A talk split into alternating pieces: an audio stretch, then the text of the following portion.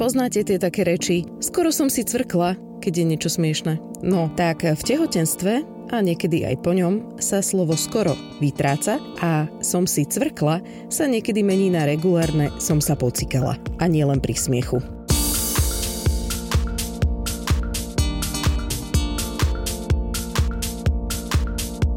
Vítajte vo svete budúcich mamičiek a mamičiek, ktoré zistili, čo je svalstvo panvového dna a ako môže nefungovať.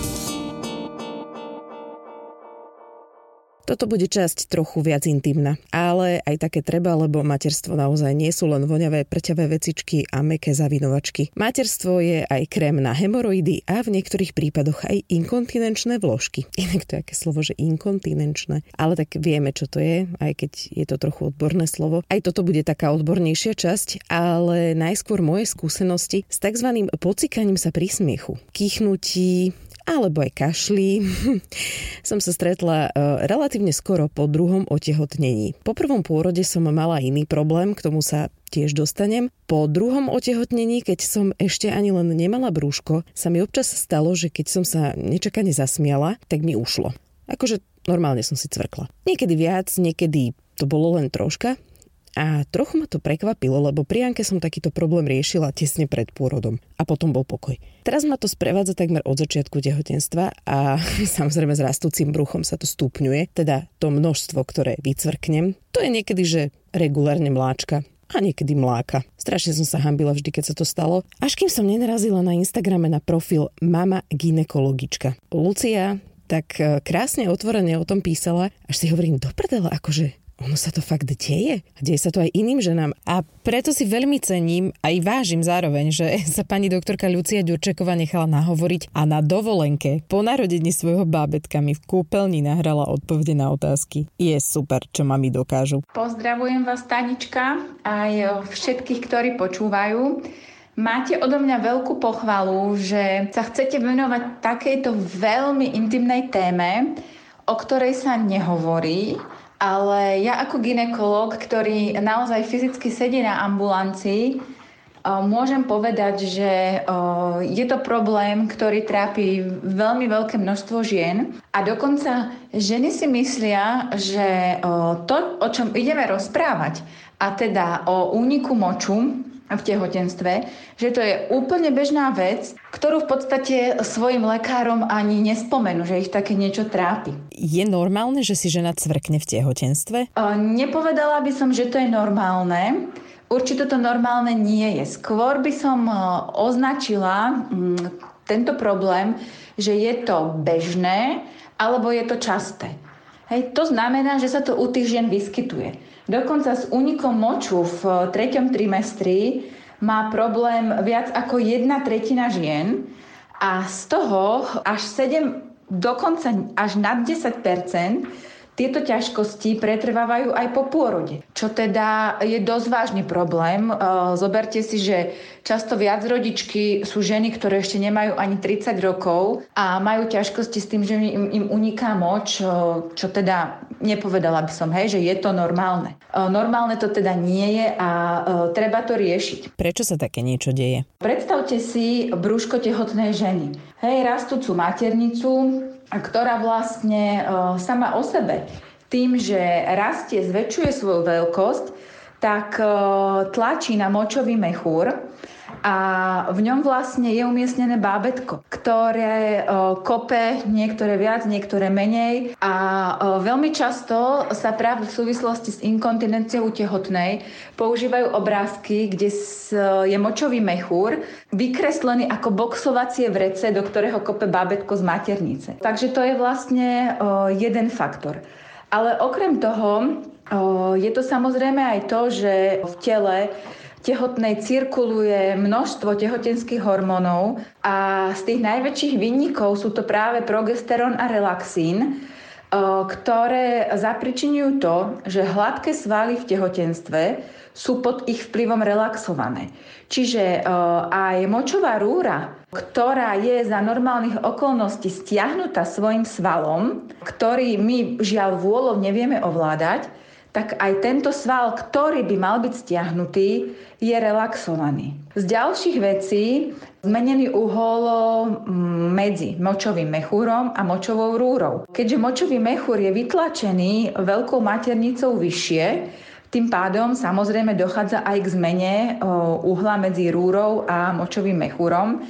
A toto je oveľa o, ťažšie na udržanie moča, ako keď je ten uhol taký, aký by mal byť. Plus samozrejme je zmenená štruktúra kolagénu, je úplne iná elasticita, nie je úplne ten močový mechúr až taký tuhý. A ak sa jedná o ženy, ktoré sú tehotné opakovane, vlastne panvové dno je zmenené prvým, druhým alebo x tým pôrodom a vlastne takéto zmenené panvové dno nedokáže úplne 100% plniť svoju funkciu. Je teda prirodzené, že čím ďalšia tehotnosť, tak tým tie ťažkosti môžu narastať. Ak žena už po prvom pôrode má ťažkosti, ktoré vlastne zostanú aj po tehotenstve, je samozrejme veľký predpoklad, že v tehotenstve sa tie ťažkosti budú zvyšovať a budú ešte vo väčšej miere pretrvávať aj po druhom alebo treťom pôrode. Ak žena takéto ťažkosti začne mať, hlavne teda v treťom trimestri sa objavujú, keď už tá maternica je veľká a dochádza k veľmi výrazným anatomickým zmenám, tak nebrať to úplne na ľahkú váhu, že si poviem, som tehotná, je to úplne normálne a všetko prejde. Ja za taký ideál považujem navštíviť fyzioterapeuta, ktorý dokáže veľmi pekne zhodnotiť stav panvového dna a dokáže tú ženu naučiť o, také cviky, dokáže ju tak naučiť pracovať s tým svojim panovým dnom, aby tieto ťažkosti úplne potlačila a aby teda predchádzala ešte zhoršeniu stavu a samozrejme inkontinencii po pôrode.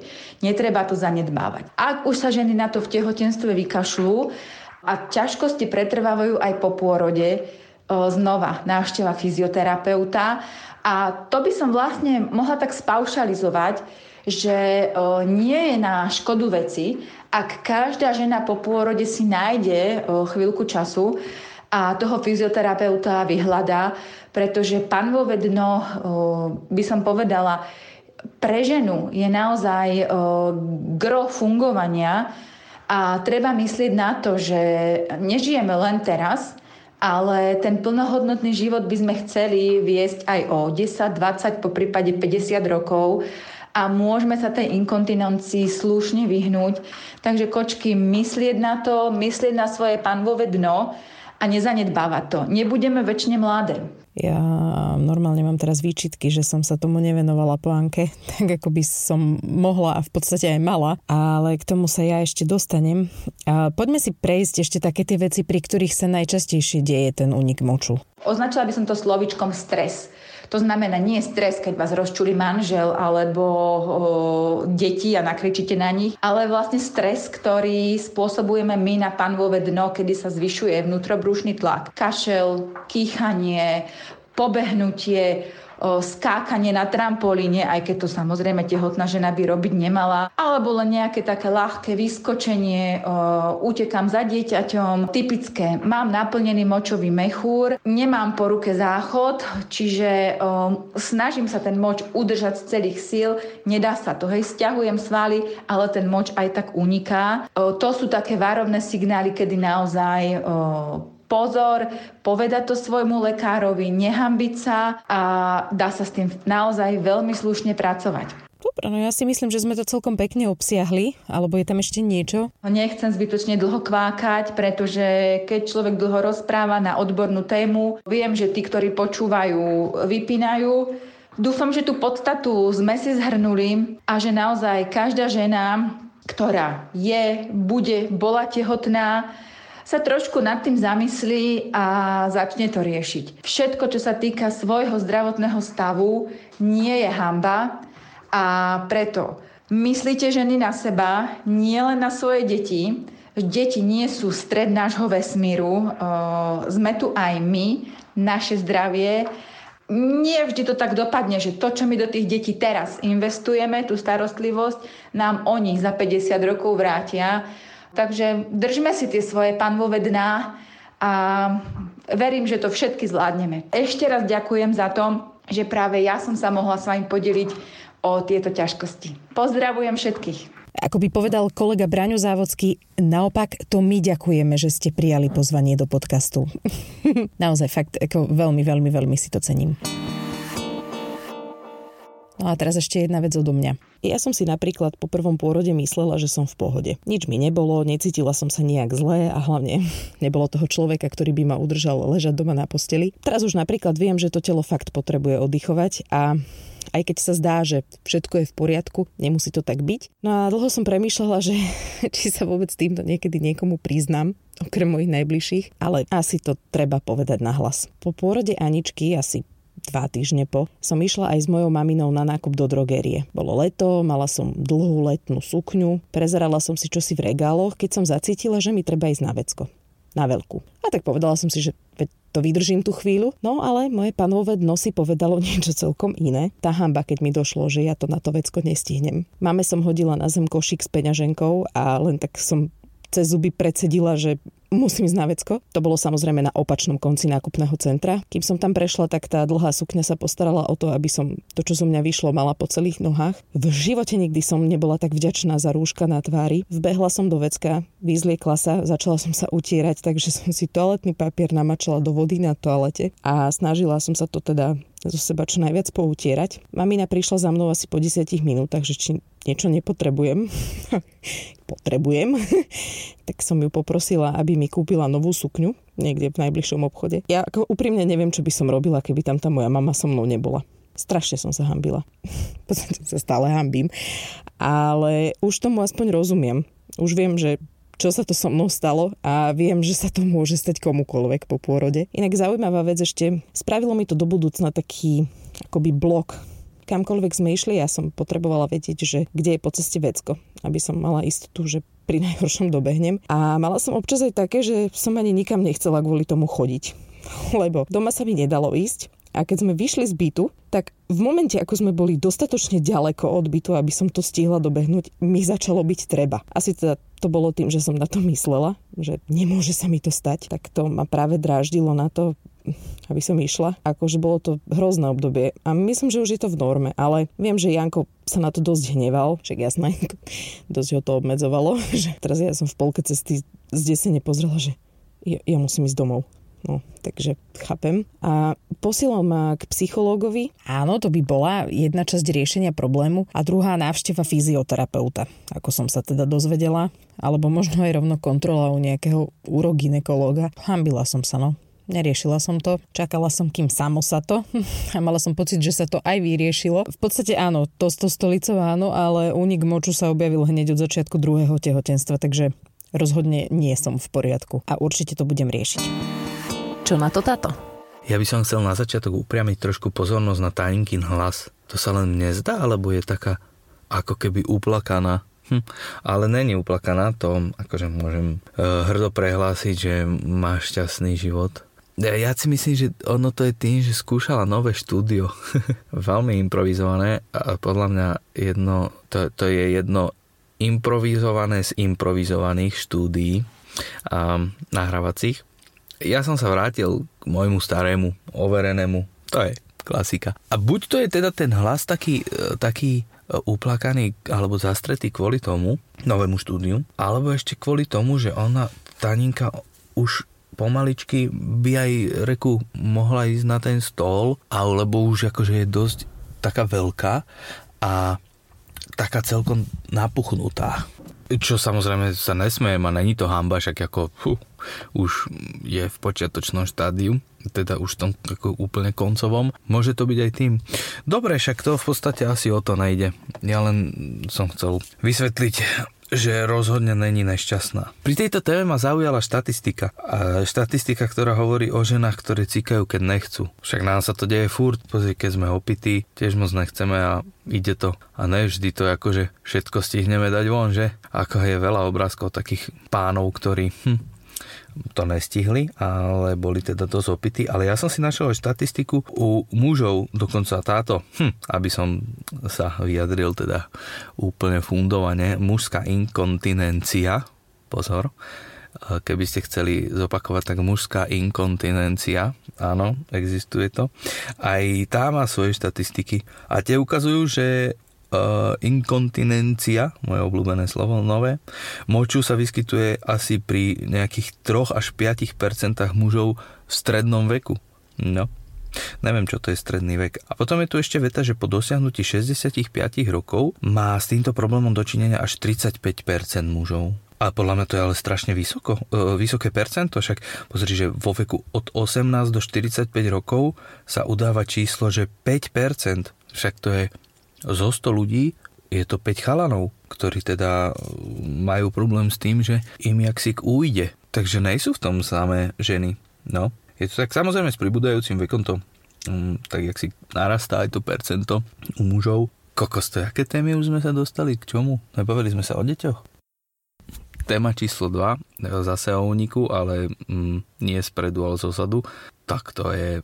Mm, ja som mal fakt pocit, že to je podkaz o deťoch. Ale tak akože, no, neviem, akým štýlom sa vyvíja. Nejsom tvorca, som len taký ten pešiak, ale neviem, jak ženy, ale tak akože no, ženy sa tiež bavia o hociakých uh, určite hlúpostiach, keď sú samé, ale chlapi, keď sú sami, v dobrom kolektíve, kde sú akože uvoľnení a tak, a nedaj Bože nejaké to pivečko, tak akože témy letia hociaké. A to je, fú, to je pecka, to niekedy sa hambím aj ja, aj za druhých, aj za seba.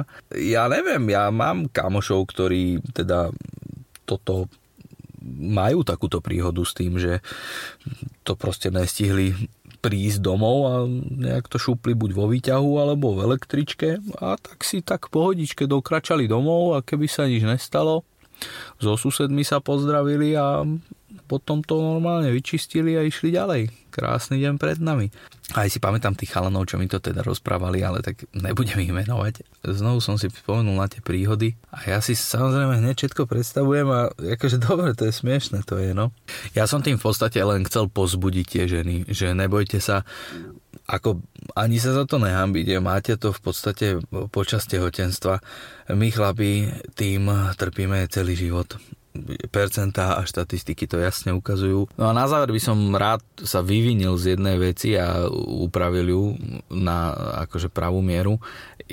Ja som Taničku rozhodne neposielal psychologovi, ale pýtal som sa jej, že že čím to môže byť spôsobené, tento je problém vonku, že v podstate čakáme doma 15 minút pri východe, pri dverách, oblečený, obutý, či sa jej náhodou nezačne chceť, nezačne, jak zabuchneme dvere a ideme druhé poschodie, tak zrazu hej, tralala, sevas, čreva majú jarmek. Tak som sa jej pýtal teda, že čím to môže byť, lebo není, není to úplne normálne podľa mňa. A on si tak hľadala samozrejme všetko na internete, doktor Google fičal a že môže to byť aj psychologický problém. A ja, že no dobré, riešila si to s nejakým psychologom, že no, pôjdem, pôjdem. A potom sa jej pýtal, a už si išla? Nie. A teda už si išla? Nie. A už si to nejak riešila? Nie. A keď sa vám to stane 83. krát, že proste máte niečo naplánované a vás toto zdržuje a vy zistíte, že tajnička to zase neriešila, tak potom môže sa stať, že určitá časť vášho tela začne byť nasraná. Ale rozhodne to nebolo tak, že víš čo, ty sa chod léčiť psychologovi, prosím ta. No, to by som si nedovolil. No, tak po poriadku. Vôbec nie som napuchnutá. Práve, že sa cítim úplne parádne a za to môže to, že vonku nie je teplo. Napuchnutá som bola v júli, keď som čakala a rodila Anku. To bolo 30 a ja som myslela, že sa roztečiem. Moje telo si to asi myslelo tiež, preto radšej veškerú vodu vo mne zadržiavalo. Teraz som krásna tehulka. Dobre? No, iba že by som môj manžel videl inak. No a to moje improvizované štúdio je vlastne Ankina šatníková skriňa, do ktorej si ja sadnem a prikriem sa celá od nôh až po hlavu perinou zle sa mi sedí. Zle by sa mi tak sedelo aj bez tehotného brucha tesne pred porodom. Teraz je to o to ťažšie, no a po pár minútach nahrávania sa začnem potiť pod tou perinou tak, že mi pot steká do očí. Takže ak sa vám zdá, že som v hlase uplakaná, tak aj toto môže byť dôvod.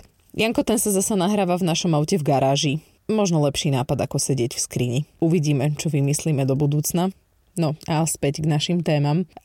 Ja takto, keď to počúvam, začne to vlastne jedným problémom a nabaluje sa to. A ja naozaj neviem, prečo som to neriešila. Ale predpokladám, že asi viacerí takýmto spôsobom fungujeme, že dúfame, že nás to prejde nejak samo, bez odbornej pomoci. Ale niekedy to bez toho nejde, takže nehambiť sa, to je to, čo si z tejto časti v podstate odnášam aj ja. A je úplne jedno, či ide o fyzioterapeuta, alebo psychologa, alebo hociakú inú odbornú pomoc. Tak to je všetko. Ak ešte nesledujete na Instagrame mamu ginekologičku, tak odporúčam. Nás nájdete ako Triezva mama podcast a všetky ostatné časti Triezvej mamy máme na všetkých digitálnych podcastových platformách aj na podmas.sk.